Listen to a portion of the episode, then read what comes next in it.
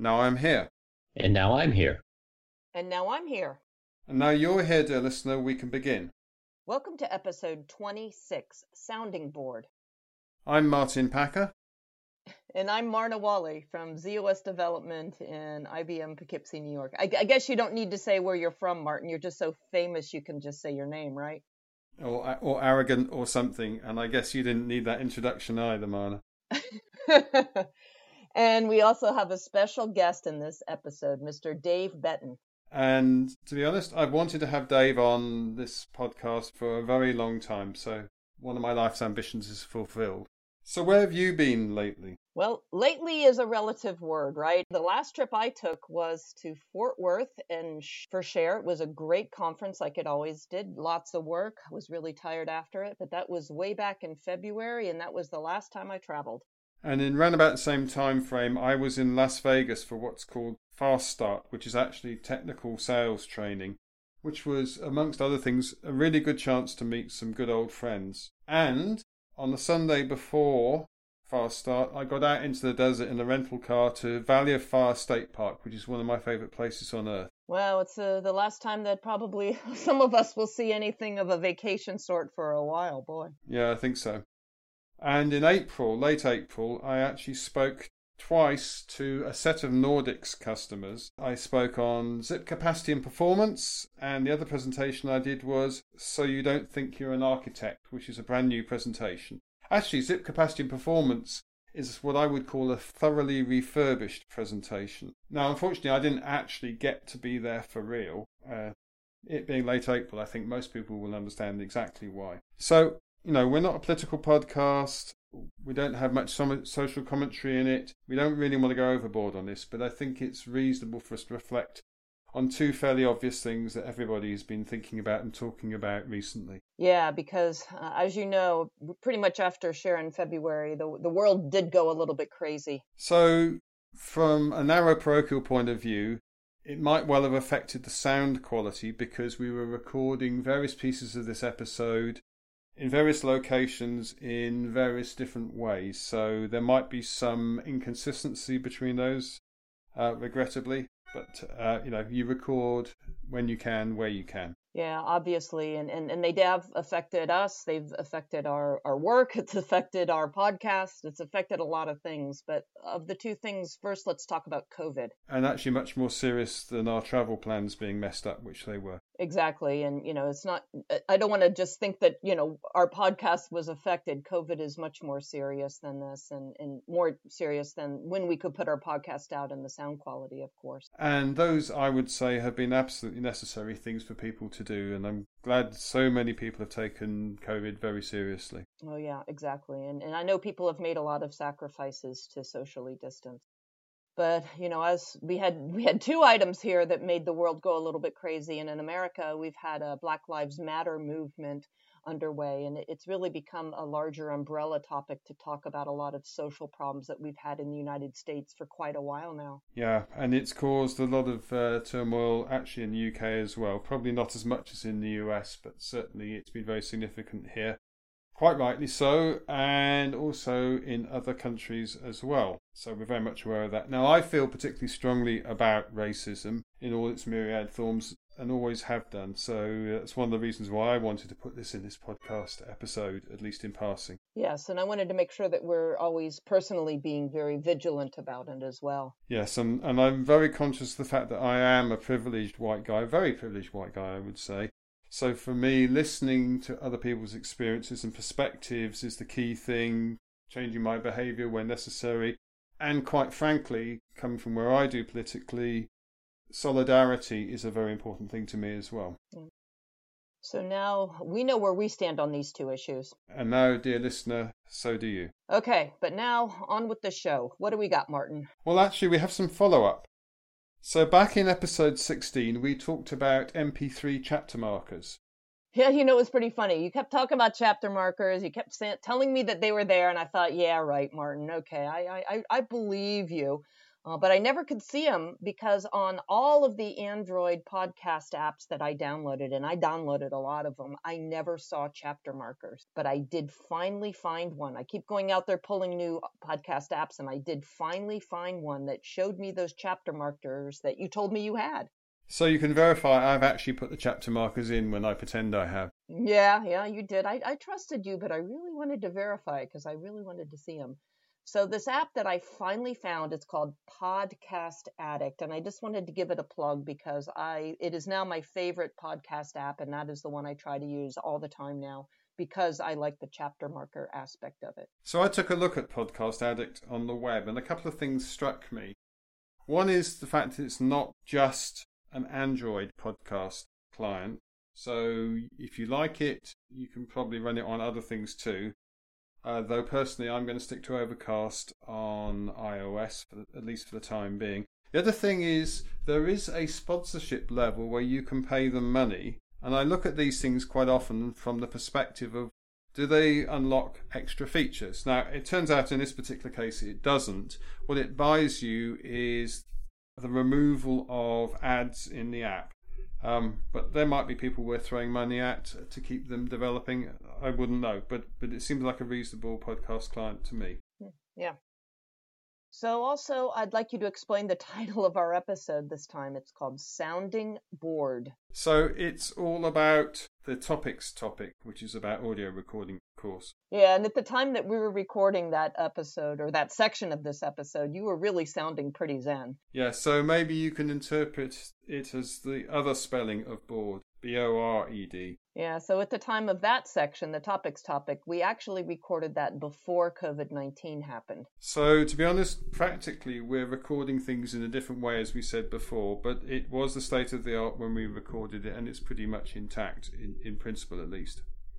Yeah, well, I was happy to get into the Poughkeepsie studio to do that, but I'm not going into the Poughkeepsie studio anymore at this this time. So you'll see that the recording conditions really are different, and I hope it's better for that section because that I'd like to use that in the future for this podcast. Okay, so before we get into the mainframe topic, we have in our What's New section a couple of interesting A P Rs.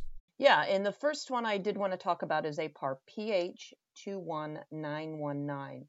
And that was new Z O S M F support. As you guys know, I've been talking a lot about Z O S M F support. It seems like that function has, that Z O S M F component has been really delivering a lot of good things to us lately. And this one was a customer requested function. So I know people wanted this. And it's the ability for when you run a workflow step and it runs a job, for that job output to be saved automatically in a location that you choose, which is to be a Unix file directory location you point it to. Right, and that is in the same format as you would see if you sent the output to S T S F. Exactly, and so it is really only a Unix directory location. So the first question usually is, okay, can I point it to a P D F? No, it's it's a, a Unix directory pointed to a, a location that's going to have enough uh, space to it so we can save all this output. Um, make sure you have permissions, things like that. So, so point it to a good location. But this is a way for you to have automatic permanent record of that job output done by that workflow, which is really good. Now, this function was rolled back to Z O S two point three in P T F U I six eight three five nine, and it was also put into Z O S two point four with U I six eight three six zero. And the other interesting A P A R is O A five six seven seven four, which I suspect is going to end up emblazoned on my heart. And what it does is it provides a new function to prevent a runaway Sysplex application from monopolizing a disproportionate share of coupling facility resources. Right, so you said coupling facility. I did want to insert here that this function will require C F level twenty-four. Right, and when we say an application, we really mean a coupling facility structure. So this case is, in reality, pretty rare as scenarios go. Right, but I'm uh, uh, I know that if this hits you, it's very important to you, and it's also important that other people will avoid it should it ever occur to them. So I think one of the things to get straight is what is really meant by a runaway Sysplex application. So as I say, it's a structure, and you can measure structure C P U. That is the C P U within the coupling facility to execute requests to the structure. But actually, it you might imagine that a runaway structure um, is one with a high coupling facility C P U consumption. That's actually not what's detected. Having talked to development, I learned that it's based on what effect this structure has on other structures and the service times to them. So if they deteriorate, it could well be that the brake is put on this particular, or the throttle is put on this particular structure that's causing that.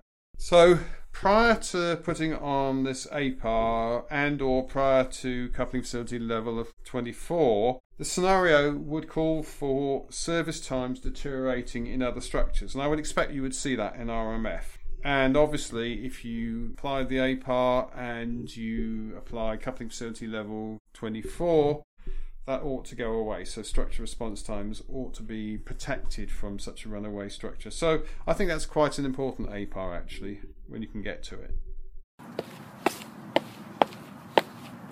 And now it's time for our mainframe topic. So what have you got for me, Marna? Well, I've got an interesting topic that I did blog about a little bit, but I did want to include it on this podcast as well, only because it's incredibly important. And I probably have a little bit more to say about it than what I put in my, my blog. So it's about the Z fifteen FixCats. Okay, and I want to make sure that we all understand them because I continue to get questions on this, and I want to make sure that everybody is super clear because when you buy your Z fifteen, I want to make sure you have the right P T Fs on. So I get questions about FixCats for the Z fifteen, okay? And there's three categories of FixCats. We have three FixCat names for the Z fifteen, and we do get some confusion about what the difference is between them. So in the show notes, I'll have the complete FixCat name, but let's just call it required exploitation and recommended. First ones I want to go over are the required service P T Fs that are in that FixCat. Now, this is the absolute critical P T F list that you minimally need in order to run on a Z fifteen, okay? So these are ones that you really have to have installed.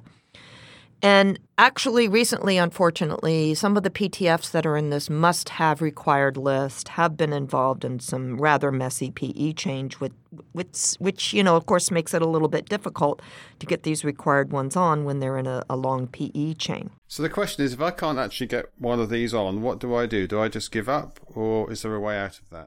Well, there is a way out of it, and there's a couple of options to do, but they do require a little bit of manual work. So, first of all, it might be best to ask I B M's service for the particular P E chain what they would recommend to do, and you would have to explain to them your in, in environment.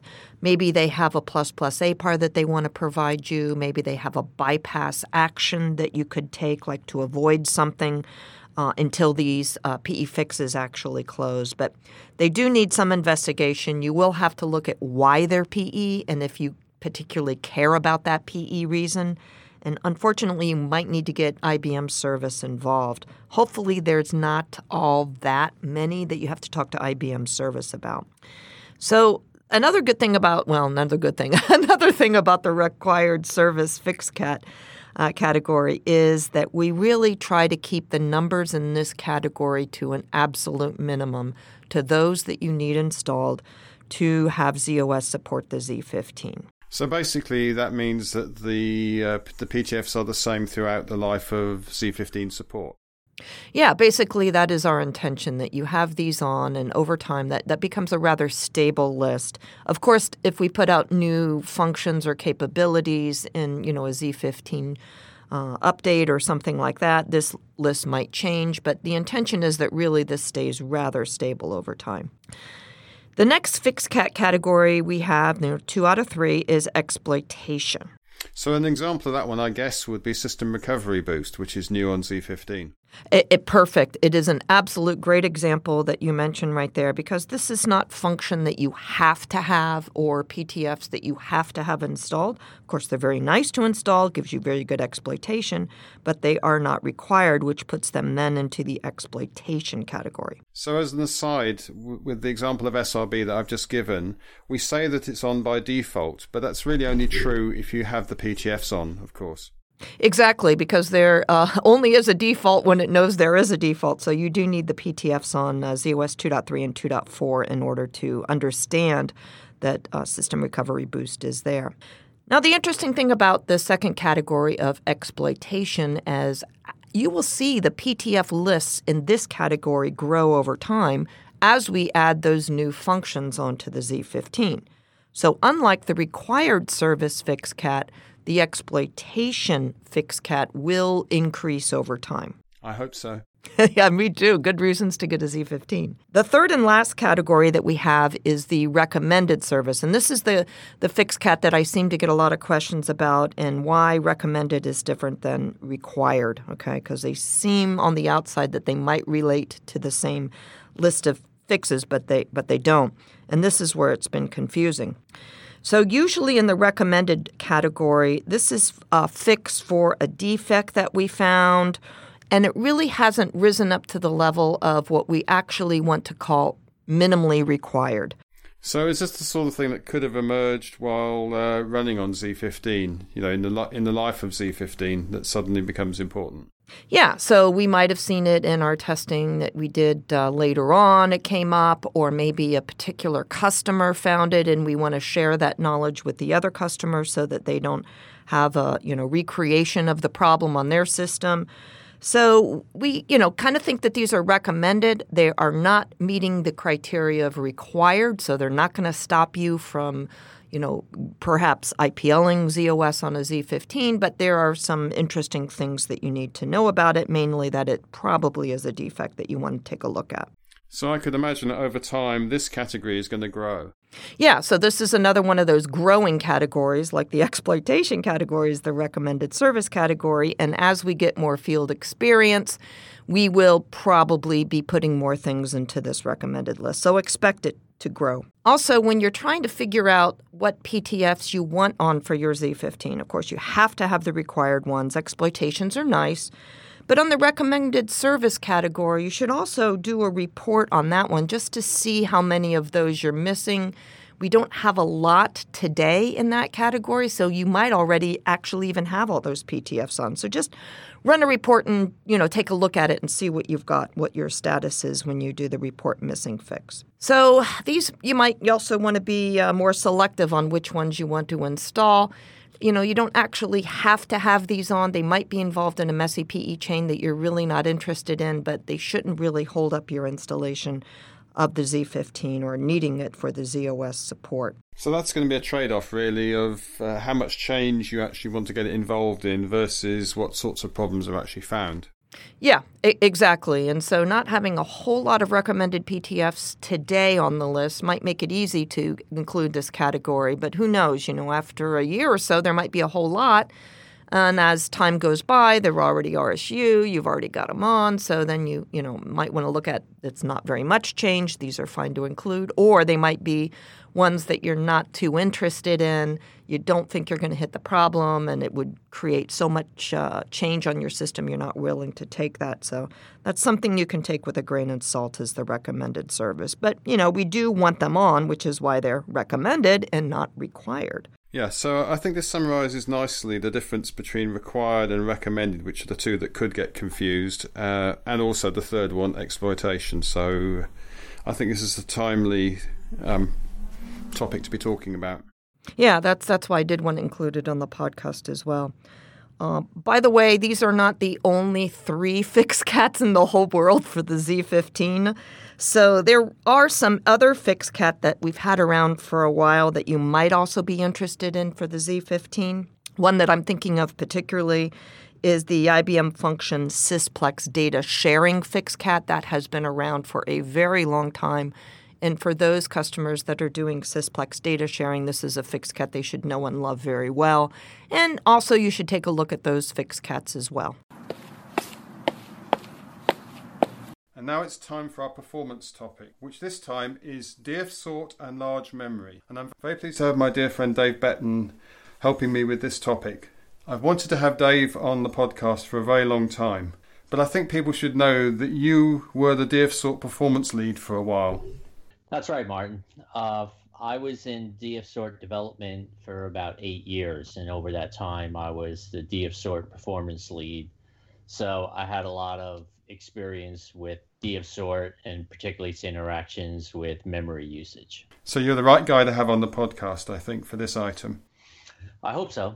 So this item actually follows on from Elpida's item in episode ten, which was two three for you, which we recorded way back in twenty seventeen. And it continues the managing large memory theme. So Dave and I have known each other for about thirty years. Um, and between us, we have a lot of experience on looking at memory configurations, don't we? Right. And, you know, I should also point out, for those who don't know, that we work together now. Uh, well, I, when I left D F Sort, I came over to work with you again. So we've been doing a lot of performance studies around the world, and we see a lot of these large memory configurations now. Uh, it's not unusual for us to see two hundred, three hundred gigabyte L P A Rs, even much larger, but particularly now with, you know, Z O S can use up to four terabytes on an L P A R. And with the Z fifteen now, you can get a total of forty terabytes total on the box, with L P A Rs going up to sixteen terabytes, even though Z O S can only use four still. That's an awful lot of memory, but of course that forty terabyte maximum is only available on the five-drawer Z fifteen. And it's worth pointing out that you can't upgrade to a five-drawer Z fifteen from, for example, a three-drawer Z fifteen. You have to get it right when you order the machine. That's right. So with these large memory configurations, there are a lot of different things we need to track these days. Uh, you know, quite often we look at the average free memory because the type of work we're doing, we're usually looking for ways to exploit memory.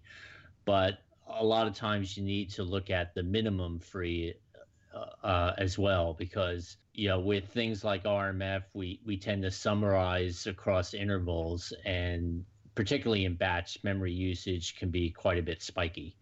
So we often will see cases where mem- available memory can drop down close to zero for a very short amount of time and then come back up. So I think it's worthwhile pointing out, when we talk about minimum memory free, we're talking about the minimum of the samples that R M F has recorded in the interval. Exactly. Right, and that's not necessarily the minimum amount of memory that was ever free. It's just the minimum of the samples. But still, it's a significant uh, difference sometimes from the average free. Right. And then besides available memory, you know, we tend to look at things like fixed frames, because that's, we're seeing that become more prevalent, particularly workloads like D B two, page fixing, their buffer pools. Uh, and other applications are page fixing as well. Things like M Q are doing that as well.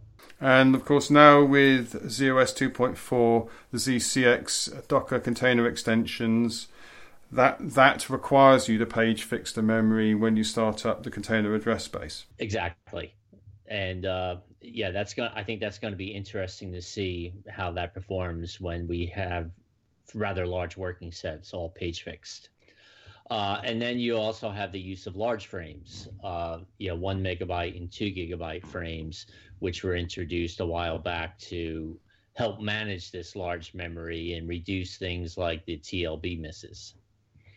Uh, D B two is a big user of that, things like Java Heap, as well as other uh, workloads. So let's go all the way back to Z O S two point two, which many people will have been migrating from relatively recently. Yeah, in two point two, there were some changes made for controlling fixed memory thresholds, because, again, what we're starting to see is there are certain parameters in the O P T for determining when there's a shortage of pageable storage or when we should do M P L adjustment. And what were, was happening is they were based on the percentage of fixed frames in the system.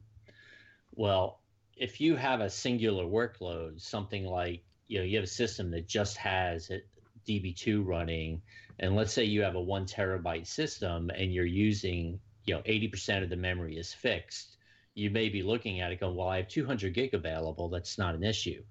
But because of the way these thresholds are based on percentages, it would see it as an issue and start either reducing M P L or signaling a pageable storage shortage.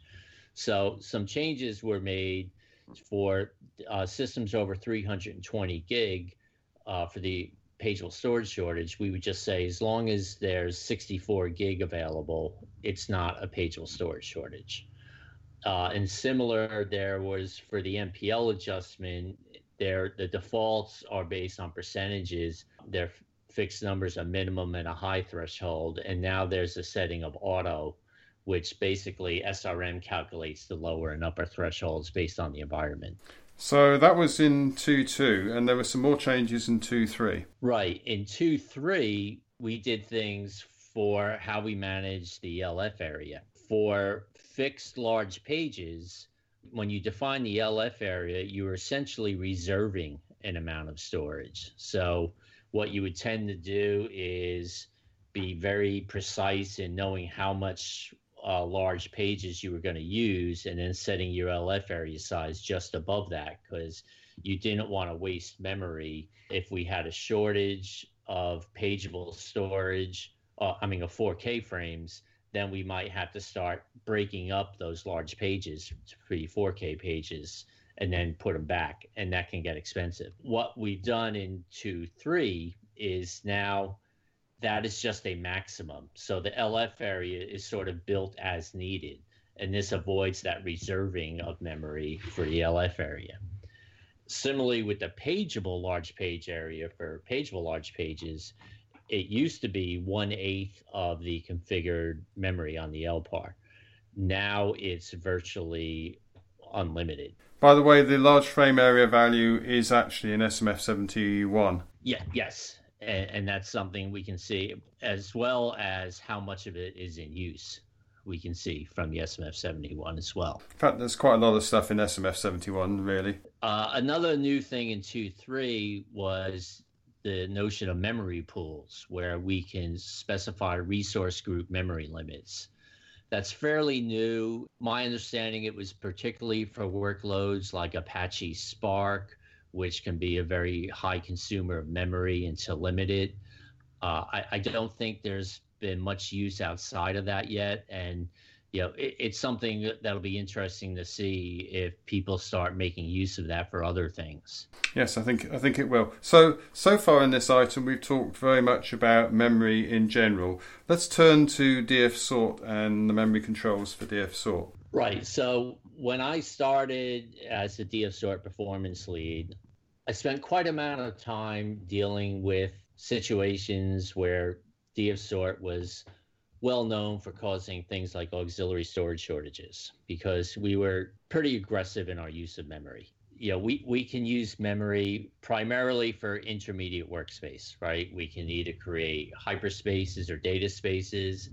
Then eventually we branched out into using memory objects, which meant we could use even more memory. So we can be rather aggressive. And we have installation defaults that control all of that.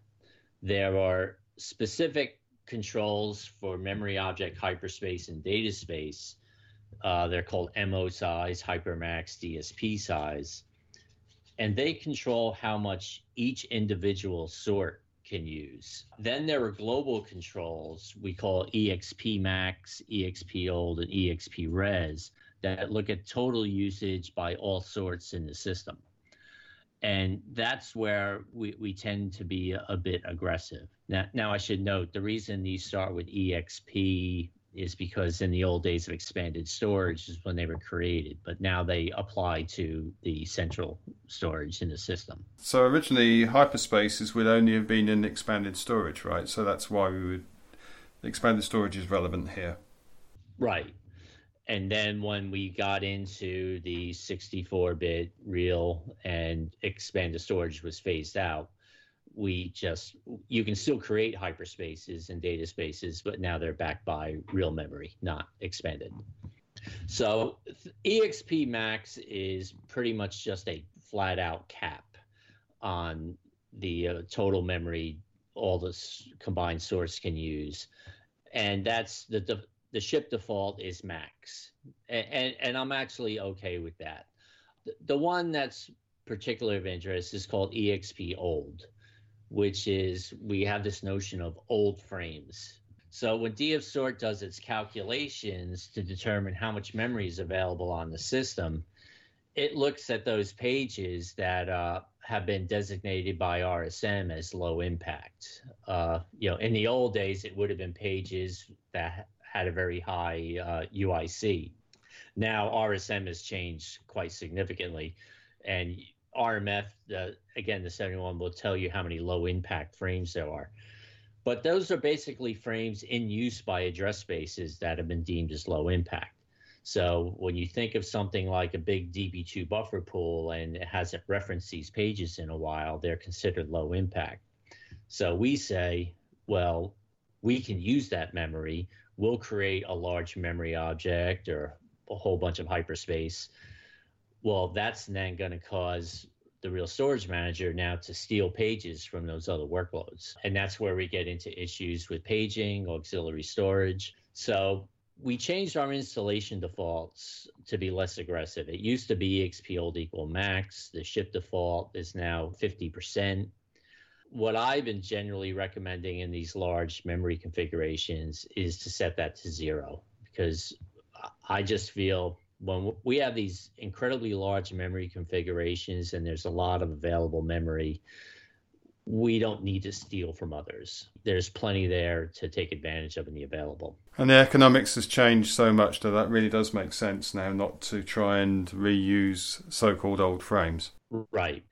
And I should mention, for these parameters, one of the things I did when I was in D F Sort is uh, I, I rewrote the section on these parameters in the D F Sort tuning guide to really try to give some guidance on what you should take into consideration in setting these values. Uh, I believe it's chapter three in the D F Sort tuning guide. So let's talk about R M F overview reports, because I believe you're a big fan of those. Yeah. You know, we have tooling that, you know, we use that's first our detailed analysis, but for the average user, what I have found is I like R M F overview reports. You know, when you run the R M F post processor and you have your typical duration reports, paging and all, you can look for specific intervals or summarize over a wider interval, but but it's hard to see over time. And R M F overview reports are really useful because you, you're basically getting a separate line for each R M F interval, and you can look at specific values in columns. So you can track. It's very easy to look at the available storage, or even that notion of how many low impact, high impact, you know, medium impact frames there were in the system over time, and look by intervals. So the uh, R M F user's guide, if you look in the chapter on, uh, I think it's the name of the chapter is long-term reporting with the post processor. There's a section in there with all the overview conditions, and for the S M F type seventy-one, it lists all those overview conditions. So it's something uh, worth taking a look at, because like I said, I, I have found them very useful when I don't want to load all my S M F into a database. I just want to get a quick glance at something. And, and and I found it quite useful. Yeah, and I think when, when the customer says, where did you get that number from?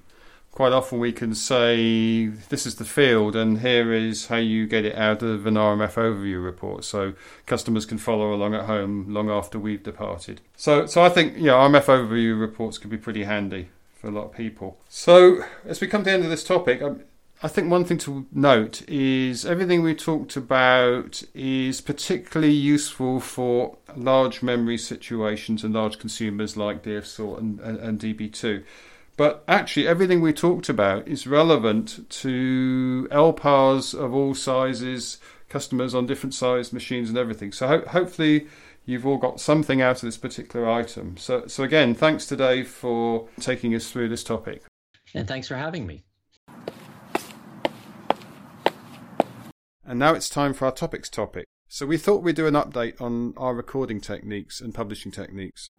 Yeah, as you recall, Martin, we last talked about this general topic in episode twelve of December twenty seventeen. So that's just over two years ago. So that seems reasonable to me that we would talk about it again. So let's put some structure on this. So we're going to talk about three things. The first one is planning. The second one is at the actual recording, because believe me, we don't just come into the studio and just talk about stuff and then can it and call that a day. And the third one is production and publishing. So there's three stages there. Yeah, so let's start with the first one, which is planning. So we've mentioned before that we're using a mind mapping package called iThoughts. You could regard it as abusing it, but who's to say what software is for anyway? Yeah, and we've mentioned it several times. Even though it's an Apple product, I actually am starting to like it, so... Other mind mapping products are obviously available. So it turns out that we haven't actually talked about it in this context in the recording process, but we have talked about it several times in terms of drawing topology diagrams for K I X regions and stuff like that. So it, it, it's a tool we're comfortable and familiar with. Yeah, it certainly is. And like I said, I am I am getting, I am starting to like it. Well, not starting. I've loved it for a while now. That's why we're still using it.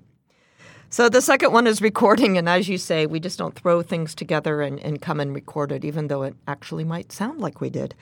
So first of all, we're still using Skype to do our recording, and we, we pretty much have to, right? That's our tool that we have tried and settled on, even though we have tried a lot of other tools, and this is the one we're using still. And actually, we're using it because other podcasters in the past, before we ever got going on this, we're using it, and most podcasters still are using Skype as a medium and attempting to record however they can. And talking of which, the way we record these days is to record locally, meaning at each end of the conversation. So we're not generally using pieces that have come over the airwaves uh, because the quality of obviously goes down when you do that sort of thing. So we're recording locally both ends. Yeah, so uh, this is the first time I've been so happy. I'm now in the Poughkeepsie studio, which was built here in Poughkeepsie. And so I'm hoping that the audio on my side um, sounds a whole lot better. I like the way you say you're the first time you're happy recording in the in the Poughkeepsie studio, because we've had some attempts before in the Poughkeepsie studio where you weren't quite so happy. But I think we're exiting the babble phase, to use the title of one of my old um, blog posts. So uh, glad you're happy with it. Yeah, I am happy, you know, and I had to get a lot of help from Jeff Beastie to know what the heck I was doing in here. So kudos to uh, Jeff Beastie for helping me, being patient too. So from my end, what I'm actually doing is I'm using a couple of pieces of software, or rather I have been using a couple of pieces of software uh, by a company called Rogue Amoeba. And the first one I used was their cheap one, which is called Piezo. But now I've actually graduated to a much more sophisticated and more expensive package of theirs called Audio Hijack, which is basically a drag-and-drop um, pieces of chewing gum and wet string affair that enables you to, to process audio in all sorts of clever ways. And we're using it, of course, right now. Um, now, when I say we record locally, what we both do is we record in stereo. And that's just the recording phase of it. The other thing I would say, and most podcasters would echo this, I think, pun intended, uh, is get as good a microphone as you possibly can. So I've actually graduated to a better microphone with a pop filter on a stand, which I can now hold some distance away from the recording Mac, which I'm using. And the other thing that we have had to work on is the effect of of fans. So the Mac actually gets quite hot, so that the fan tends to spin up, and then we have to deal with the noise that that generates. So one of the things I've actually done is I've got myself a cooling platform for the Mac, and that provides actually quieter, as it turns out, external cooling with a dirty great fan that gets the Mac down to temperature and keeps it there more or less. Um, now, I would say if you're looking at external cooling pads, uh, then you'll find that on Amazon and places like that, they talk about cooling and they might occasionally mention refrigeration, but actually none of the cooling pads that people are selling are actually refrigerating. That's possibly a good thing because it might cause uh, liquid condensation in, inside the device you're recording on. But nonetheless, that means they have a limited ability to cool because they're just really blowing or sucking air. And some of them really suck. Gosh, that's a Wayne's World joke. Yeah, so these just blow air. Yeah, so because we have the, you know, you talked about the fan speed, we also had another problem, which was sound, where you had to hide behind pillows, right? Yes, so I haven't actually gone and bought all the um, the sound dampening equipment that one could buy, because it's actually really very expensive stuff. So yeah, I, I'm known to hide behind pillows um, as a way of dampening the sound. In fact, right now there's a cat bed that's being um, deployed to cause a certain amount of sound dampening. Wow, meow. Yeah, so we really are trying to, uh, you know, reduce the amount of noise coming out of your side since you don't have a studio where you record. Right, right. Yeah, so also we have to improve the audio quality after we record. Yeah, so that's a whole separate thing that, that I'm, well, I'm the one responsible for doing the, the mixing and, and production, as it were, so I'm still learning lots of techniques of minimizing the time taken to, to, to get rid of noise and to up the quality. Yeah, I'm I'm glad you do that because that's not that's not my cup of tea. I'm not crazy about having to do that. So I thank you very much for still doing that. But, you know, when we have a guest, it's different because it's now not two people, but it might be three. And the problem is that we can't really record in stereo with three people. Yes, and the other thing is, if we want guests to show up at all, we have to be aware that they might well not actually have any recording software of their own. So, you know, Skype uh, rec- voice recording is not free. It's not even necessarily cheap. So asking a guest to show up with um, their own software is, is actually a bit much.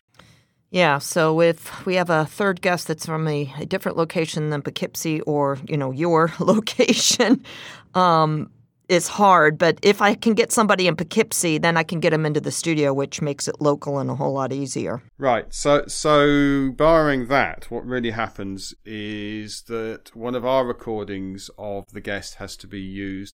So it's inevitably going to be not a local recording, but a remote recording when that happens.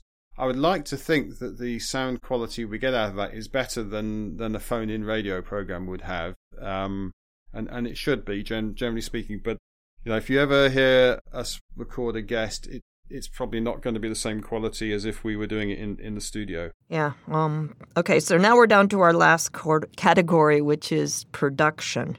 The first part of production is actually the editing part, so I'm going to let you talk about this side. Right, so initially, probably for about the first fifteen or twenty episodes, I was using Audacity on the Mac to do the editing, which is actually a very nice package, and it's free, and it still has its uses, particularly um, being able to read in WAV files, which can't be played on, on, on Windows natively. But I've actually moved to an app that I think I've mentioned before, which is Ferrite on iOS, which is an extremely nice, very slick app for doing sound editing. And actually, you can do recording to it as well, but that's not part of our workflow right now. Yeah, you had mentioned Ferrite a little bit in episode sixteen um, about the uh, using that tool as well, so I'm a little bit familiar with that. Yeah, so so what I was using it for initially was actually inserting chapter markers, and that's what we talked about back in episode sixteen. So that enables you, if you have the right kind of podcast client, to actually skip to bits you, you want to hear or skip over bits you don't. Not that we want you to do that, but we want to give you the freedom to do that. Yeah, I've yet to found an app on the uh, Android that will do that, but that's okay. You you promise me and you tell me that it works on Apple, so... Right. So so the, the whole point about moving to Ferrite is it means I can actually edit anywhere that I can swing an iPad. Now, the only real proviso on that is...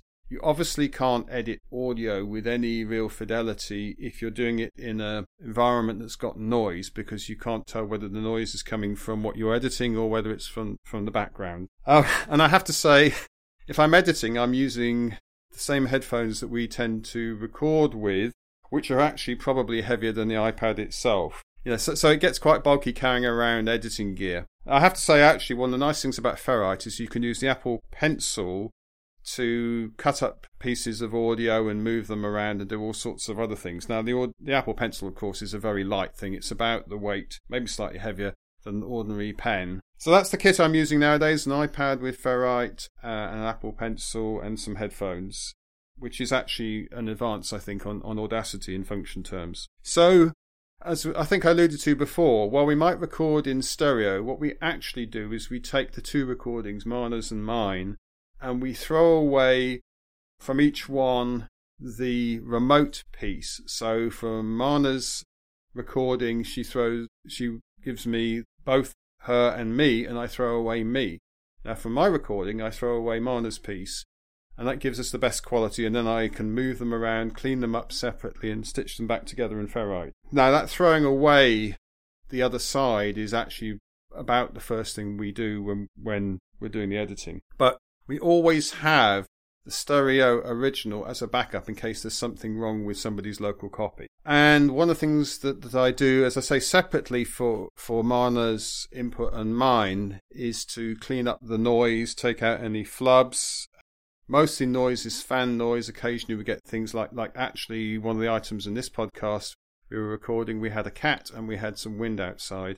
So those need cleaning up. Uh, and then a certain amount of tightening up and making sure all the little bits and pieces come in the right sequence. And, and there you go, mixing down to now mono. Yeah, so you've described a lot of activities, and that may give our listeners some insight on why it takes, you know, a little while to get these episodes out, because there is a lot of work behind them. Now, once Martin has done all the editing and he gives me the, the final mix, then I have to work on the publishing side, and this is the side that I enjoy a lot. So I've got to upload the audio. We've got to find an image that we both agree on, which you guys may think is easy, but Martin and I don't always agree on images, mostly because his sense of humor is a little different than mine. But, and you might we might agree, but you might not agree with us. But guess what? We're the ones publishing, so... Yeah, although it'd be nice if our listeners gave us some input on the um, on the images as well. And then I have to get the show notes ready, so that's my part. And so Martin spends a lot of time on the editing. I actually spend a lot of time on the show notes because I really do want to make them easily consumable consumable for folks that really want to dig in a little d- deeper when we can't spend so much time on something. So we spend a lot of time putting correct links in there and other, uh, you know, P T F information. In this episode, it will be the absolute correct FixCat names, things like that. But you know what? And to be fair, actually, I end up uh, doing a little bit of editing of the show notes as well. Yeah, you do, because your performance topics sometimes get a little bit um, uh, foreign to me, and so I have to have you spiff that section up specifically. I won't admit to the complementary problem with yours. All right. So, you know, in general, even with the Poughkeepsie studio, we really haven't changed this part of the publishing that I do. But as we talked about in the last episode, we are going to have to publish in a different location. So if you haven't listened to that episode, make sure you do listen to it, because I think we're going to have to move locations, and we're hoping that you'll follow us to that new location. So I think we talked about some of these aspects a little bit before. And yes, I know it's sort of inside politics or whatever you want to call it. But actually, I hope you get the impression that we enjoy making this, because we, we certainly do. But it's obviously more complex than just show up, record some stuff, and toss it into the void. And as we come to the end of this episode, it's time for customer requirements.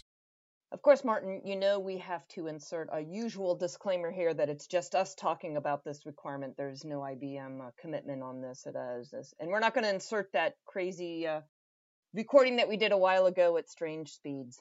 So let's look at the customer R F E that we're picked for this podcast episode. It's open and under consideration. It's R F E one three nine four seven seven, and this is what the title says it is. Please include the C P U time limit for a job step in S M F type thirty. Okay, now the abstract of this uh, R F E goes into a little more detail here. The C P U time limit in effect for a job step is not currently written to S M F type thirty at the end of the step. While a job is running, this information is available in the address space, address space control block A S C B J S T L. And can be displayed or even modified by tools such as Omegamon. However, the information is not retained after the job step completes. This information would be very useful after the fact to see the C P U time limit in effect for a job step. This enhancement request is to include the information in A S C B J S T L in the S M F Type thirty Subtype four record written at the end of the job step. An additional consideration would be how to best deal with the job C P U time limit as specified on the job statement, and whether this can also be catered for in the R F E. The business justification given by the customer was, our site got caught out by a test job being submitted overnight with time equals fourteen forty and consuming over six hours of C P U before it was canceled.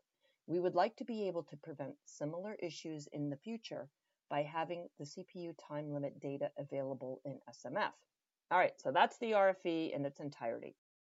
So now let's talk about our comments on it. So I think there are two perspectives on this. One is what I'm going to call after the fact, which is namely when the step ends. And the other one is as it happens, which is going to be the S M F thirty interval record perspective. Yeah, I think that it is good to look at this requirement two different ways, because as you know, we've chatted about this in two different ways before we decided what we're going to put in the podcast. But if you look at the R F E, it was calling for after the fact when the step has ended. So I think it doesn't quite ask for all I would ask for, because I think in addition, I would like the source of the limit. So that's analogous actually to the source of mem limit that's already in S M F type thirty, which I personally find quite handy. So end of step looks to me to be really quite useful, because you could run a query that compared the actual C P U time to the time limit. And you could track that to see if you were heading towards a situation where you would get a rather unfortunate bend because you'd specified a limit that was too low. So I think that after the fact would be quite a handy thing to have. Yeah, I, I think that would be useful as well. So now let's move to the other perspective of on the as it happens front.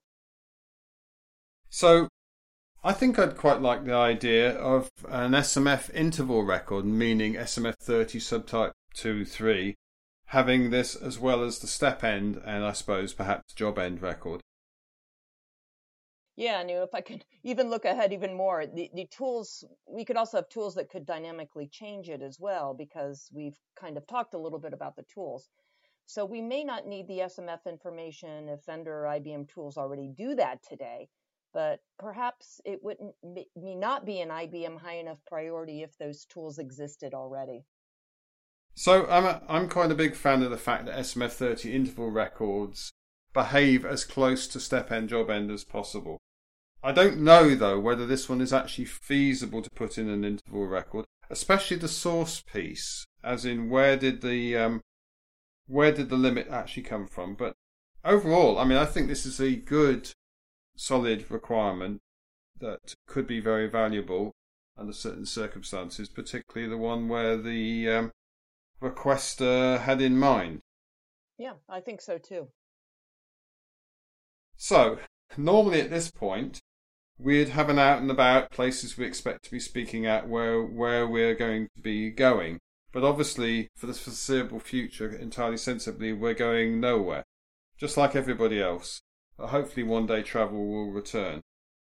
Yeah, the only place I go nowadays is WebEx all day long, it seems. So I'll be glad to get off of WebEx one of these days. Yeah, I'm really looking forward to actually meeting real people, many of whom have become friends of mine in in the customer community beyond. Indeed. Excellent. Uh, so we usually now talk about on the blog. So now that we haven't been traveling, Martin, I know you've got so many. So why don't you talk about yours first? I think it was something like nine different blog posts, but don't worry, folks, I'm not going to list them all in any detail at all. So my blog posts really range over quite a lot of things, and in no particular order. I've actually open sourced a couple of packages of mine, one of which I want to draw your attention to, which is called S D two H T M L. It's on GitHub, and you can find it under my name, and it's an open source workload manager service definition formatter, or W L M policy formatter, um, which we might talk about some more sometime. But basically, it, it's a way of getting your W L M policy out in H T M L. You are more than welcome to contribute to it, use it, download it, comment, and all the usual stuff. And another one, which is actually nothing to do with mainframe at all, is another policy, another pro- uh, project of mine that I thought other people would find useful. I've also been playing with Docker. I've also been playing with client-server computing, if you can call it, between iOS devices and Raspberry Pi. And on the mainframe front, if you like, I've been talking about channel generations. I've been talking about whether D B two's demands are greedy or not. Hint, they're not. I've also talked about I M S a little bit and unusual ways of looking at S M F data, which seems to be what I like to do. I been touting my Zip Capacity and Performance presentation, which I already mentioned in this episode. And uh, the engineering project continues with a blog post called Engineering Part four, Activating and Deactivating L P A Rs Causes Hyper-Dispatch Adjustments. So, a mixed bag there. Wow, that's a really mixed bag, and a lot of them as well. You've been having fun. So I don't have as many as you, but I, but I do have three. So I have one about how I B M is issuing a Zoe distribution, and you can order it. And so that that's called Wowie at Zoe. I have yet another in the series. I wondered how you were going. Hang on, I was. I wondered how you were going to pronounce that. It's surely it's got to be Wowie at Zoe. No, I pronounced it correctly. It's Zoe. Well, it's at least how I say it, and I hear other people say it. Or is it Wowie at Zooey to go with the Bowie knives, as you call them in the U S? You are the last one to be making the fun of the title of my blogs, okay? Ouch. Uh, yeah, I know, I know. You have you have crazy blog titles, but they're good. They're funny. Um, another one I had is an yet another G D G to G D G E conversion method. I hope this is the very last one that we have. I think it's the best one that we know at this point.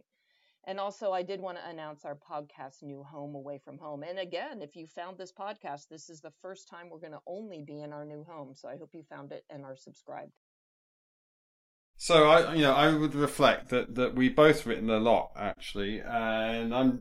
I guess it's one of the bonus byproducts, if there is one, of this whole uh, COVID thing, that I just count myself as lucky to have gained time to write stuff and play with stuff. Mm-hmm. Of course, we welcome any feedback, so please tell us uh, anything about our podcast episode material that you have questions about, want us to, you know, have in future episodes. We'd really like that feedback. So you can reach me as Martin underscore Packer at u k dot i b m dot com or Martin Packer on Twitter. And I'm M W A L L E at u s dot i b m dot com and M Wally on Twitter. And let's all just hope that the world manages to beat this dreadful COVID thing sometime soon. Yeah, in the meantime, we intend to keep recording. And hopefully on a more frequent basis than we have. So it goes.